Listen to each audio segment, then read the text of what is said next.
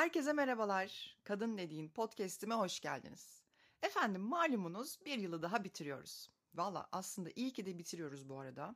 Çünkü 2023 bireysel olarak bazılarımıza iyi gelmiş olabilir ama genel olarak baktığımızda işte Maraş depremleri ve onun yarattığı e, travmalar, seçim sürecinde akıl sağlığımızı yitirmemiz, e, hayat pahalılığı, parayımız, paramızın eriyip gitmesi, daha sayımı vesaire derken çok da böyle şey bir yıl değildi aslında. Sağlığımız yerindeyse burada şükür diyerek elimizdekilerle yetinerek geçirdiğimiz bir yıl oldu çoğumuz için. Gelin 2024 böyle olmasın. Dünyayı değiştirecek adımlar atamaz, kararlar alamayız belki ama hep dünya işlerine, siyasete vesaire takılarak da geçiremeyiz bu yılları. Bizim de sonuçta bir tane hayatımız var.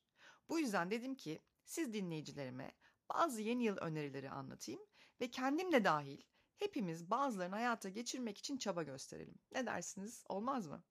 Hazırsanız 2024'te neler yapabileceğimize ya da yapmaya başlayabileceğimize bir bakalım.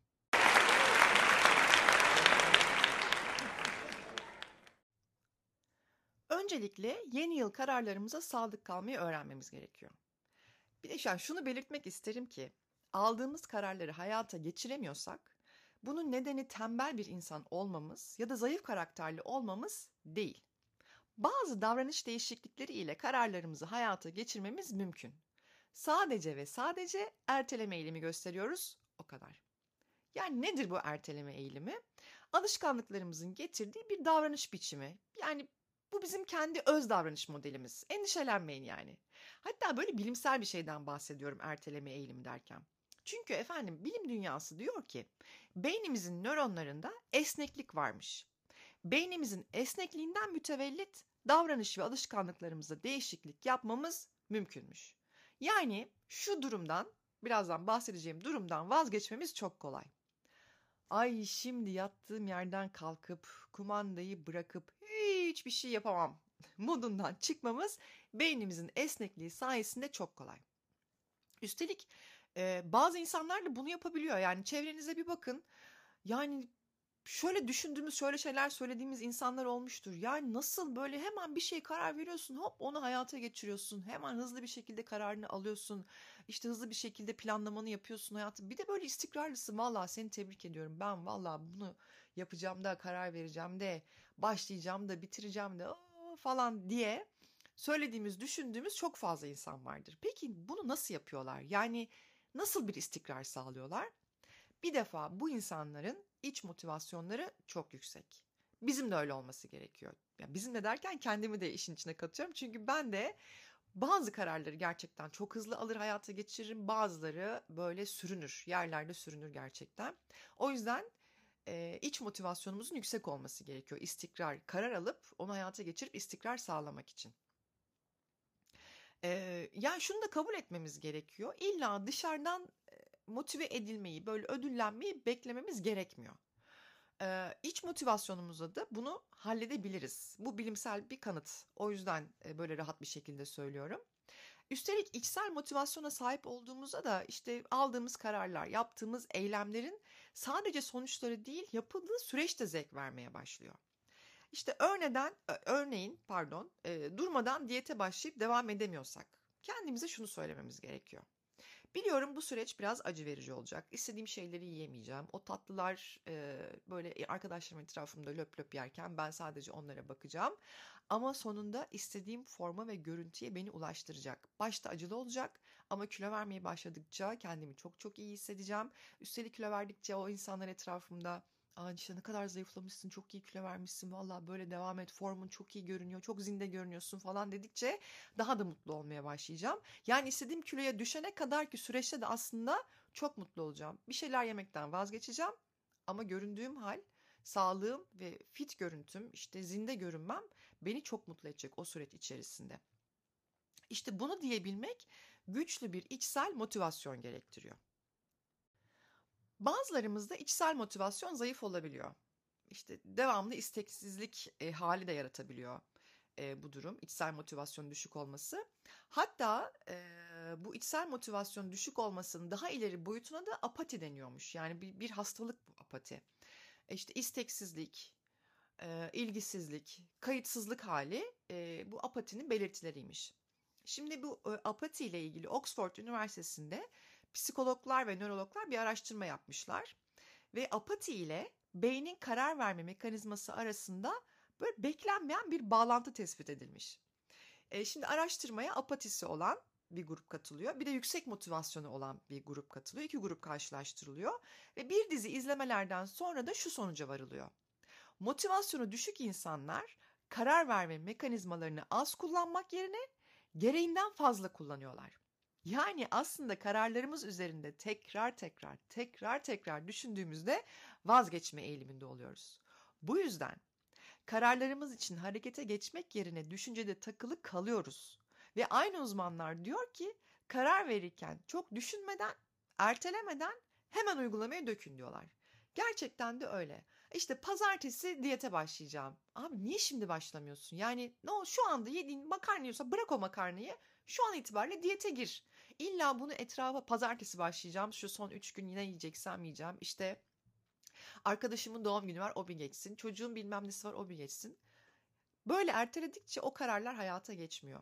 Bir şeye karar veriyorsak o anda yapacağız. İşte gelin bu sene 2024 senesinde bakın kendimi de dahil ediyorum. Instagram'dan takip edelim birbirimizi. Aldığımız kararları hayata geçirip geçirmediğimizle ilgili kendimizi dürtelim bakalım ne yapıyoruz ne ediyoruz. Çünkü kendim için de bunu yapacağım. Bazen çok hızlı karar alırım ama dediğim gibi bazen de hiç e, hızlı karar alamam. O yüzden bu sene apatiye mapatiye takılmadan e, aldığımız kararları hayata geçirelim. Kontrol altında tutalım kendimizi ya yetişkin insanlarız. Bence bunu yapabiliriz. O zaman repeat after me. Benim beynim esnek, bu yüzden alışkanlıklarımı ve erteleme eğilimimi değiştirebilirim. Fazla düşünmeme gerek yok, hemen harekete geçebilirim. Benim de iç motivasyonum var, kendimi motive edebilirim. O spor yapabilirim, hemen hazırlanıp çıkabilirim. O dil kursuna hemen başlayabilirim. Thank you.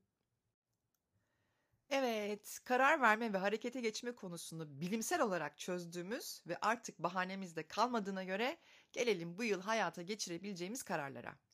Kendim için, bakın yemin ediyorum, kendim için ne düşündüysem sizinle de onları paylaşacağım.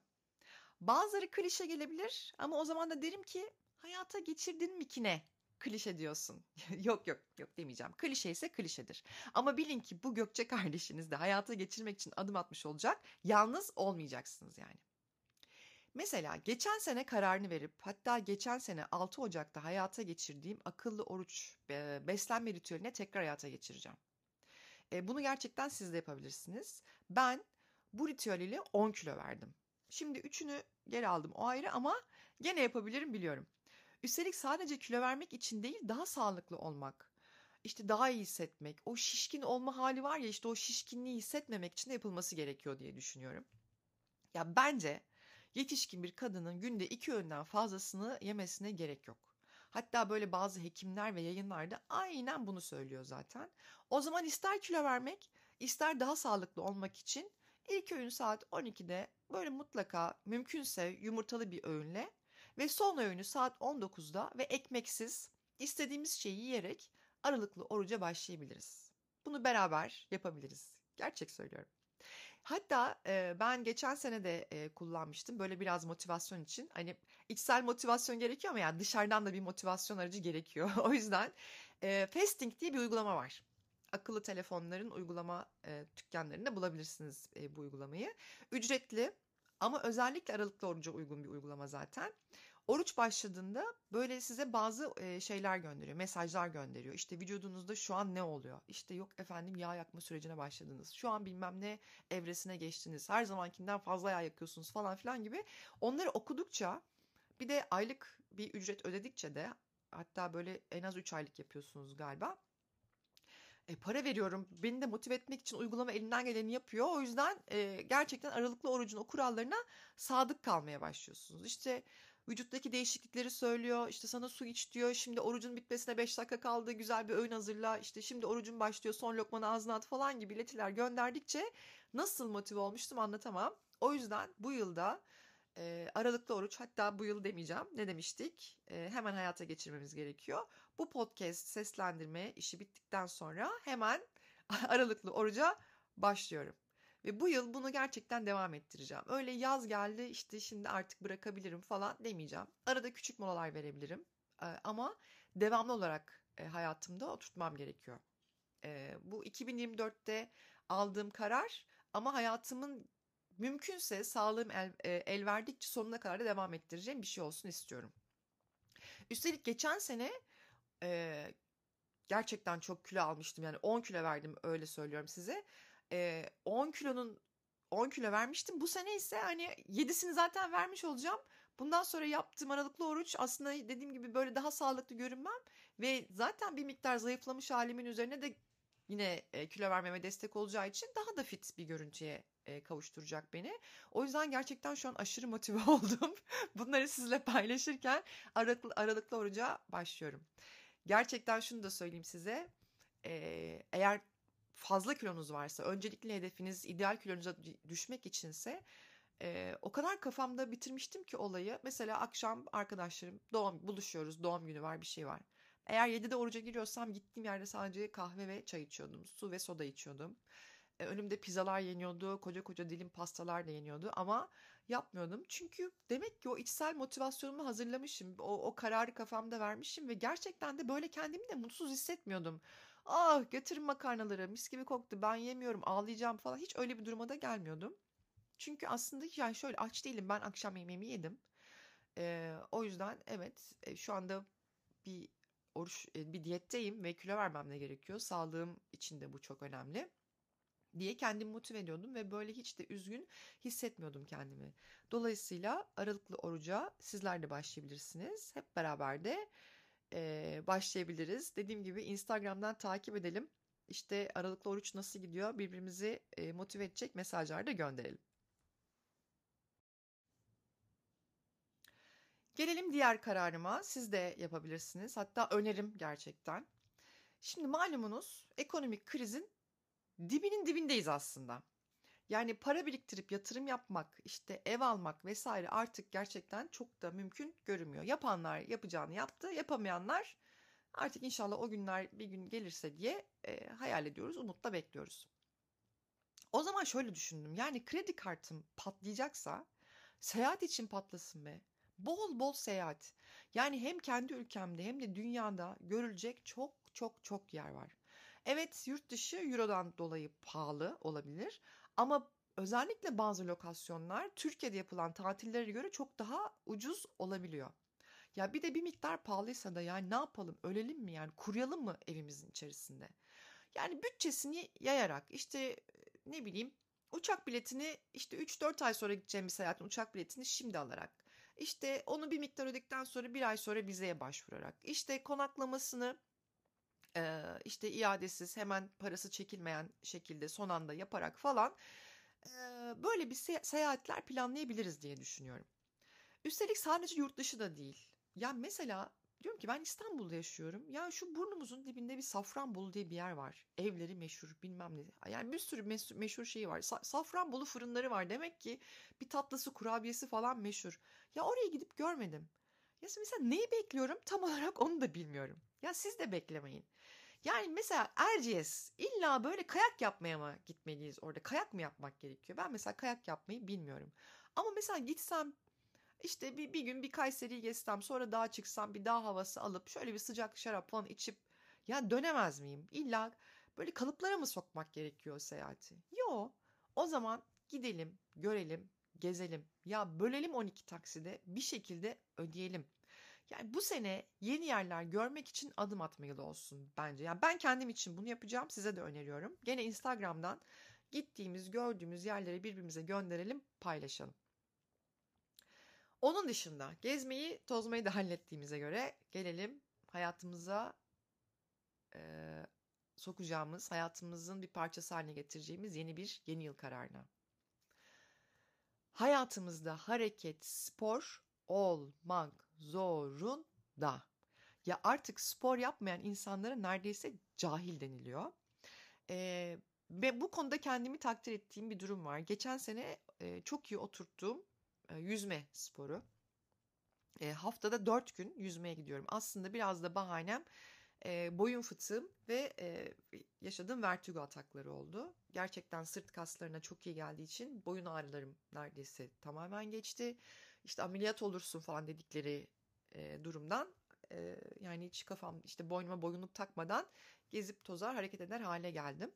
Vertigo için de şöyle denge çok önemli biliyorsunuz. Hani vertigo bir e, baş dönmeyle ilgili bir rahatsızlık. Allah kimseye göstermesin. Kötü insanı çakıyor gerçekten ama e, Allah başka dertli hastalık da vermesin. Sonuçta çözümü olan da bir hastalık. Denge, e, denge merkezini e, sağlam tutmak için de özellikle sırt üstü yüzmek o konuda oldukça iyi. Dolayısıyla ben bu yüzme işini çok iyi oturtturdum. Bu arada sevdiğim sporda 40 yaşımda buldum ben. Çünkü ben böyle spor salonuna gidip işte o aletlerin altına gir, kaldır, indir, yok koşu bandında 25 dakika lak lak lak lak yürü falan. Gerçekten hiç hoşlanmıyordum. Meğersem benim sevdiğim spor yüzmeymiş. Çünkü zaten denizi, yazı ve denizi çok seven bir insan olduğum için yani yüzme sporunu e, sevdiğimi bu kadar geç keşfetmem de gerçekten çok enteresan. Yani denizi ve yüzmeyi bu kadar seven bir insan yüzme sporunu zaten severdi. Şu anda da bir aydınlanma yaşadım.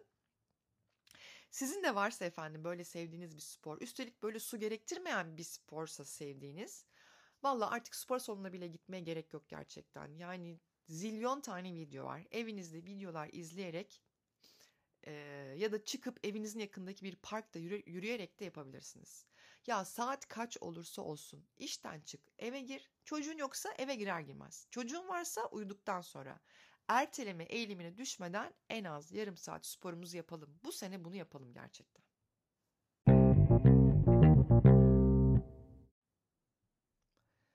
Gene bu sene için şöyle bir karar alabiliriz. Bir sivil toplum örgütünde e, gönüllü olarak çalışmayı deneyebiliriz mesela. Ama, ama lütfen bakın şimdi önümüzde de seçimler var. Lanet olsun. Lütfen böyle oy ve ötesi vesaire olmasın bu sivil toplum örgütü seçeceğimiz. Çünkü siyasetten gerçekten yeter artık.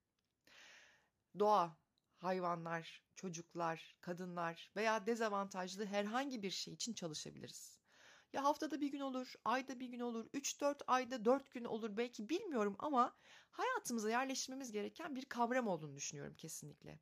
Yani oturduğumuz yerden hiçbir şey düzelmeyecek veya daha iyi gitmeyecek. Ama bana ne? Ben mi kurtaracağım falan demeden faydalı bir iş yapmanın verdiği hazı da tadarak bir yardım kuruluşunda veya sivil toplum örgütünde gönüllü olarak e, çalışmak için bizi tut- tutan böyle ne olabilir? Yani aktivist olun kendinizi parçalayın falan da demiyorum ama hayat koşullarımıza ve çalışma şartlarımıza böyle uygun bir kurum bulabilir ve çalışabiliriz diye düşünüyorum. Benim çocuğum yok ve bu bilinçli bir karar. Ancak anne sevgisine muhtaç, ailesini kaybetmiş veya ailesinden uzak kalmaya mecbur kalmış bir sürü çocuk var. Mesela bu sene gönüllü anne olmayı deneyebiliriz. Ne dersiniz? Bakanlığa bağlı kurumlar, işte Korev, Koruyucu Aile Derneği, Umut Evi, Hayat Sende Derneği gibi lütfen ama lütfen güvenilirliğini de araştırarak buradaki çocuklara ulaşabiliriz diye düşünüyorum. Neler yapabileceğimizi özellikle bakanlığa bağlı bakım evlerinden daha net öğrenebiliriz. Ben bu Maraş depremlerinden sonra bu sahipsiz kalan çocuklarla ilgili neler yapılabilir diye aslında bu gönüllü annelik hatta böyle işte evlat edinmiyorsun ama bayağı ailesi oluyorsun öyle şeyler vardı biliyorsunuz. Yardım edebileceğimiz durumlar vardı şimdi tam olarak adını hatırlamadım ama bunun için bağlı bulunduğum belediyenin toplantısına gitmiştim. Gerçekten çok düzgün e, insanlar, çok da güzel bir e, akışı vardı, çok planlı çalışıyorlardı. O yüzden öncelikle bakanlığın e, ve bulunduğunuz işte e, ilçedeki, semtteki e, il ya da ilçe müdürlüklerinde bunlarla ilgili bilgi alabilirsiniz. Zaman zaman böyle konferanslar, seminerler yapıyorlar. Onlara katılıp onları dinleyebilirsiniz. Dolayısıyla evet belki evlat edinmek çok ciddi bir karar olabilir.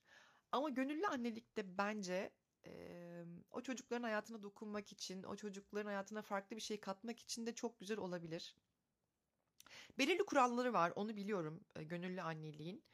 E, gerçekten çok ciddi bir karar vermiş olmak gerekiyor bunun için. Çünkü size diyorlar ki size verilen gün ve saatte her hafta aynı gün ve saatte gelmeniz gerekiyor diyorlar. Çünkü çocuk sizinle bir bağ kurmaya başlıyor ya da çocuklar. Ee, hem onların güvenini kazanmak için önce hemen o bağ kurmuyorlarmış. İşte nasıl olsa bir daha gelmez, bir daha göremem demeye başlıyor. Ama gitmeye başlıyorsanız da bu devamlılığı sağlamanız çok önemli. Çünkü sizi bekliyor, sizinle bir bağ kuruyor. İşte sizden bir şey öğreniyorsa onun devamlılığını istiyor. Sizle oyun oynuyorsa onun devamlılığını istiyor. Ve onun hayatında bir yer edinmeye başlıyorsunuz artık. Dolayısıyla bu çok ciddi bir karar ama yapılamaz değil. Benim etrafımda böyle çok tatlı kadınlar var. Kendi çocuğu olduğu halde gönüllü annelik yapan arkadaşlarım da var. O yüzden e, bu kararı verip ciddi bir şekilde verip hayata geçirebiliriz. E, yani boş boş oturduğumuz bir sürü zaman vardır diye düşünüyorum. İşte arkadaşlarımızla da buluşsak yani geçen hafta buluştuğumuz arkadaşımızla da bu hafta buluşup belki aynı şeyleri konuşmayalım da o hafta o gün o iki saati gidelim o çocuğa ayıralım. Neden olmasın? Yani bunu hayatımıza katabiliriz diye düşünüyorum. Ee, evet ciddi bir karar ama beynimizin esnekliği bu kararı vermemize yardımcı olacaktır. Ya bir çocuğun gülüşüyle hayat değişebilir gerçekten. Bu gülüşten neden kendimizi mahrum edelim değil mi?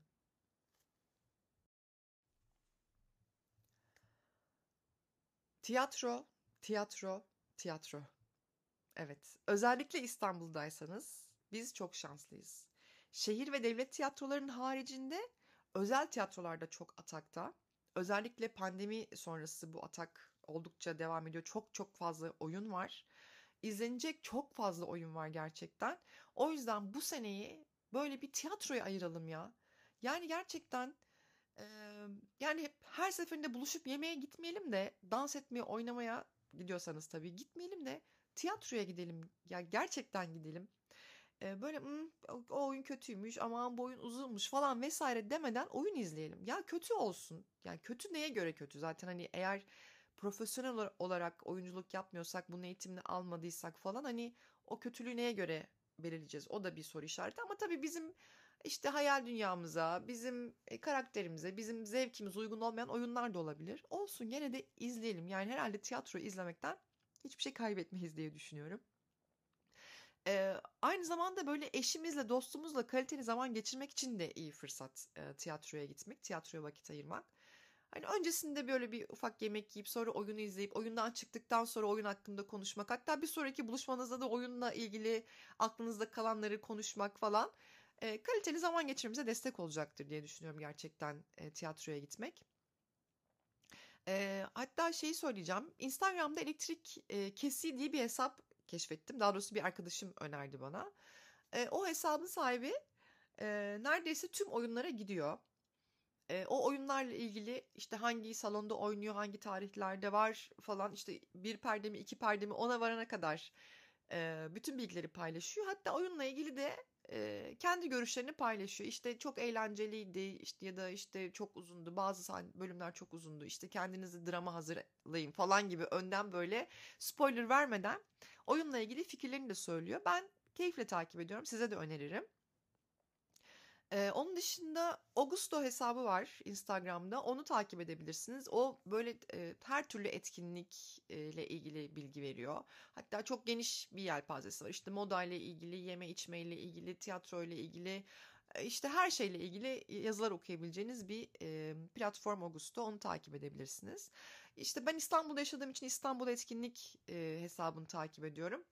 Orada da tüm etkinliklerle ilgili fikrim oluyor. E, oyunlarla ilgili de en azından hangi sahnede, hangi tarihlerde var e, onu takip etmem için bir fırsat veriyor. Oksijen gazetesi haftalık bir gazete. Çok keyifli. Böyle eskiden e, yani böyle eve 3-4 tane gazete girerdi. İşte e, önce babam ana gazeteye el, e, atardı, el koyardı.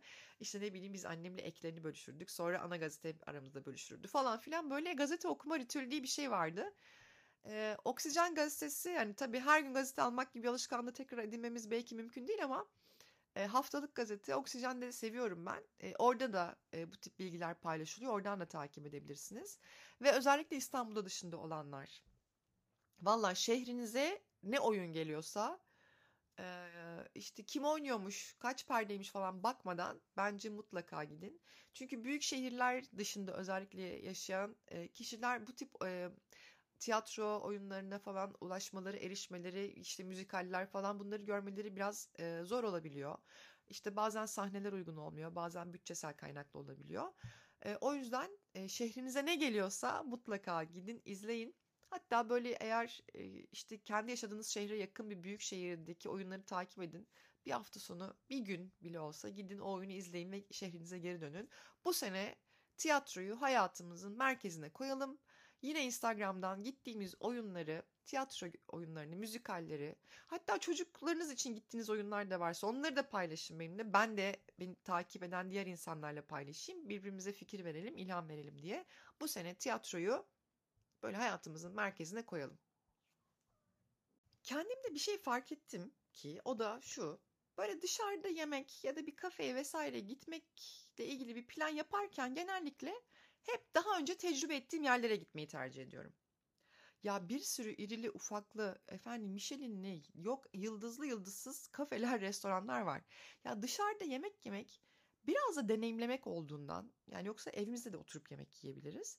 İşte yeni bir mekan, yeni bir tat, ne bileyim yeni dekorasyon örnekleri göreceğim, göreceğim yerlere gitmeye karar verdim 2024'te. Bence siz de bunu yapabilirsiniz. Bu hayatımızda çok zorluk yaratacak bir karar da değil üstelik. Bence çok rahat bir şekilde hayata geçirebiliriz diye düşünüyorum. Üstelik Instagram bu tarz yerleri gösteren, anlatan hesaplarla dolu. Yani neredeyse sürpriz de yaşamayız gittiğimiz yerle ilgili. O yüzden ben kararlıyım. Siz de yapın. Gidelim yeni mekanlar görelim, yeni tatlar tadalım. İşte aynı kahveyi farklı bir mekanda içelim. Çünkü şimdi ben bazı mekanlara dekorasyonu için de gidiyorum. Yani mesela bir köşe yapmış oluyor. O kadar böyle içime huzur veriyor ki. işte kendi Instagram hesabımda da paylaşacak bir içerik oluyor benim için. Ee, hem de o orayı görmek işte kendim evimde nasıl uygulayabilirim ya da işte kendi atıyorum odamda ofisimde nasıl uygulayabilirim diye ilham da verebiliyor. Dolayısıyla gidelim yeni yerler, yerler görelim, yeni mekanlar görelim. E, sürpriz de yaşamayız dediğim gibi Instagram'daki hesapları da takip edersek. Şimdi yeni bir kanun da çıkmış. İşte bu restoran ve kafeler menülerini ve fiyatlarını önden paylaşmak zorundalarmış. O zaman böyle planlı, programlı, paramız hazır bir şekilde gidip yiyip içip Instagram'a fotoğraflar yedekleyebiliriz. Bu sene bunu yapabiliriz. Şimdi söyleyeceğim kararla ilgili e, aslında kendimi e, o kadar da yermeyeceğim aslında. Çünkü e, yeni yıl için karar aile ile vakit geçirmek ve onlara zaman ayırmakla ilgili e, öneride bulunacağım. E, kendimi de çok fazla yermeyeceğim. Elimden geldiğince e, bu aileye vakit ayırmayı iyi yapmaya iyi yaptığımı düşünüyorum. E, hepimiz işte ya evli ya sevgilimiz var. İşte kimimizin çocukları ile kendi çekirdek ailesi var. İşte iş yoğunluğumuz var vesaire. Bu yüzden kendi anne babamıza, kardeşimize istediğimiz kadar vakit ayıramıyor olabiliriz. Ama 2024'te bir rutin oluşturmak için bir fırsat olabilir. Yani ailemize vakit ayıracağımız bir rutin oluşturmamız e, iyi olabilir. İşte ne bileyim rutin derken her pazar kahvaltısını beraber yapmak ya da işte her pazar akşam yemeğini beraber yeme alışkanlığı gibi bir rutin oturtabiliriz. İşte uzakta yaşıyorsak ya ayda bir bir hafta sonu ya da bir gün ya mutlaka e, gidip ailemi ziyaret edeceğim alışkanlığı. Biletlerini önden alabilirsin işte bir cumartesi sabah gidip görüp akşam dönebilirsin falan gibi bir rutin oluşturabiliriz. Ya özellikle beni dinleyen dinleyicilerimin yaş grubunu da ben işte analiz raporlarında görebiliyorum. Genelde böyle 30'dan başlıyor ve işte 30 ve böyle nasıl diyeyim 50 yaş arası gibi bir kitle var. Daha genç arkadaşlarım da var ama genellik bu yaş grubunda. O zaman şöyle düşünelim annelerimizin babalarımızın yaşları ilerliyor. Sağlıkları hep şimdiki gibi olmayacak. Hatta bazılarımızın ailesinde belki de sağlık problemleri bile var. Yani mesela benim için babam öyle e, zor bir hastalıkla e, mücadele ediyor ve böyle e, düzelmeyecek ilerleyen de bir hastalık. O yüzden onları ne kadar çok görürsek, konuşursak, Hatta yani konuşurken, sohbet ederken şunlar da olacak tabii. Size daha önce anlattıkları şeyi tekrar tekrar anlatacaklar. Tekrar tekrar konuşacaklar. Olsun gene de onlara vakit mutlaka ayıralım. Çünkü olmadıkları ve bir daha geri dönmeyecekleri zaman geldiğinde her şey için çok çok geç olacak. Ve iş hayatı kararları. Valla iş hayatımız için artık böyle şımarıkça davranma lüksümüz de pek yok gibi aslında. Ee, belki bazılarınız için olabilir ama e, işimize sarılmamız gereken bir dönemdeyiz. Ne yazık ki bu çok sinir bozucu bir durum. Çünkü böyle kendi özgür irademizle işte o işte kalmayı ya da o işten e, ayrılmaya e, karar veremiyoruz. Bu konuda haklıyız. Ama bu sene için şunu yapabiliriz. Birincisi her ne olursa olsun mobbing yaşadığınız, tacizin var olduğu, sahtekarlığın döndüğü ve ne yaparsanız yapın kendinize, ailenize vakit ayıramadığınız ve bunun artık o şirkette normalleştiği yani dönemsel olarak çok yoğunluklar olabilir ama artık böyle sadece iş için yaşamaya başladığınız bir iş yerinde artık çalışmayın. Çalışmayın ya. Ya evet bedeli olabilir. Evinizi kapatmanız gerekebilir. Ailenizin yanına taşınmanız gerekebilir. İşte şirket aracınız varsa anahtarını verip otobüse, metroya binmeniz gerekebilir. Hayatınızı minimalist hale getirmek durumunda kalabilirsiniz ama inanın değer. Ya kaybettiklerinizin yanında motivasyonunuzu, ruh sağlığınızı, cilt ve saç sağlığınızı, fiziksel özgüvenli görünümünüzü bir süre sonra geri kazanmaya başlıyorsunuz çünkü. Çünkü ya şu bir gerçek ki biz değişmezsek dünya değişmeyecek. Hiçbir kötü gün veya zaman sonsuza dek sürmüyor emin olun. Ya başka bir iş bulursunuz. Ne bileyim kendi yaratıcılığınızı kullanacağınız bir iş fırsatı yaratabilirsiniz. Hatta böyle zamanlarda yaratıcı zekamızı daha aktif çalışıyor bence. Daha odaklanma da sağlıyor. İşte el işiniz iyiyse kendi zevk tasarımınıza göre ürettiğiniz her şeyi online böyle pazar yerlerinden satabilirsiniz.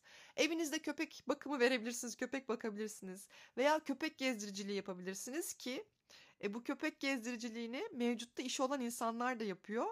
Yani çünkü köpeklerle vakit geçirmek paha biçilemez bir şey. Kendi köpeğim olduğu için de söylüyorum.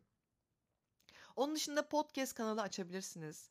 İşte iyi yemek yapıyorsunuz, yemek tarifleri anlatacağınız bir Instagram hesabı açabilirsiniz.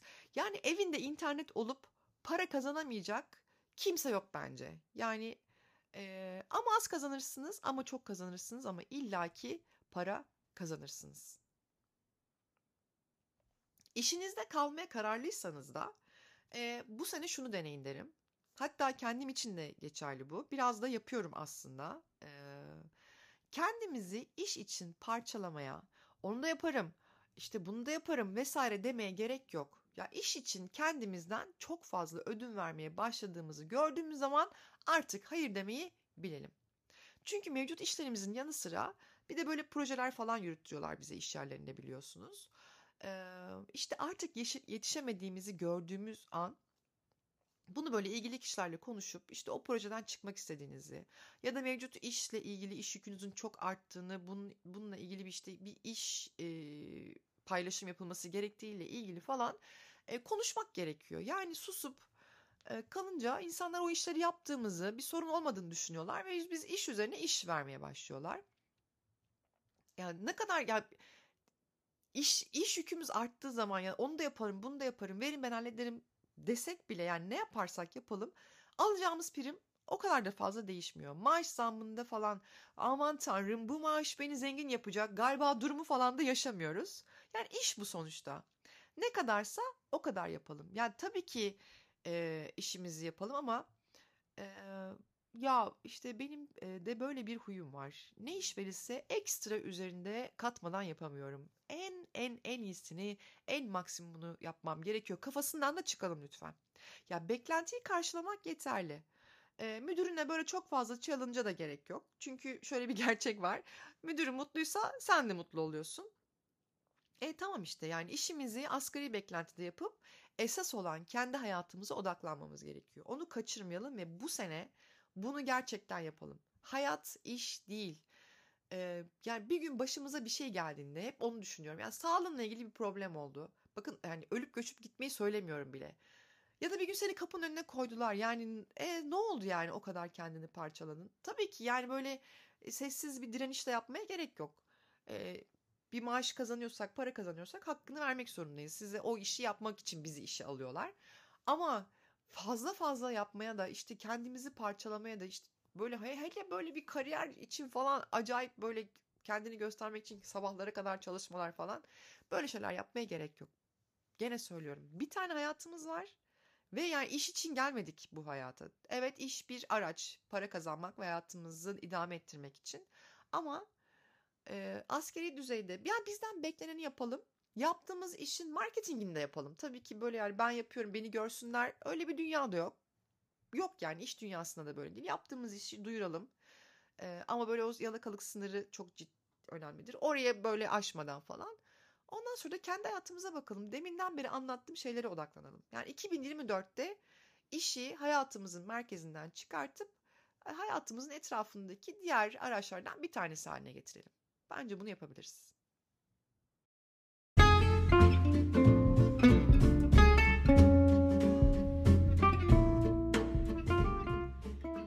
Yeni yılda yeni bir biz için daha fazla hayır deyip daha az şikayet edelim. Daha çok deneyip daha az pişmanlık duyalım. Daha fazla yenilik yapıp geçmişe daha az takılalım. Daha fazla şükredelim ve kendimizi daha az suçlayıp daha çok sevelim. Hepinize sağlıklı, mutlu, dop dolu bir yıl diliyorum.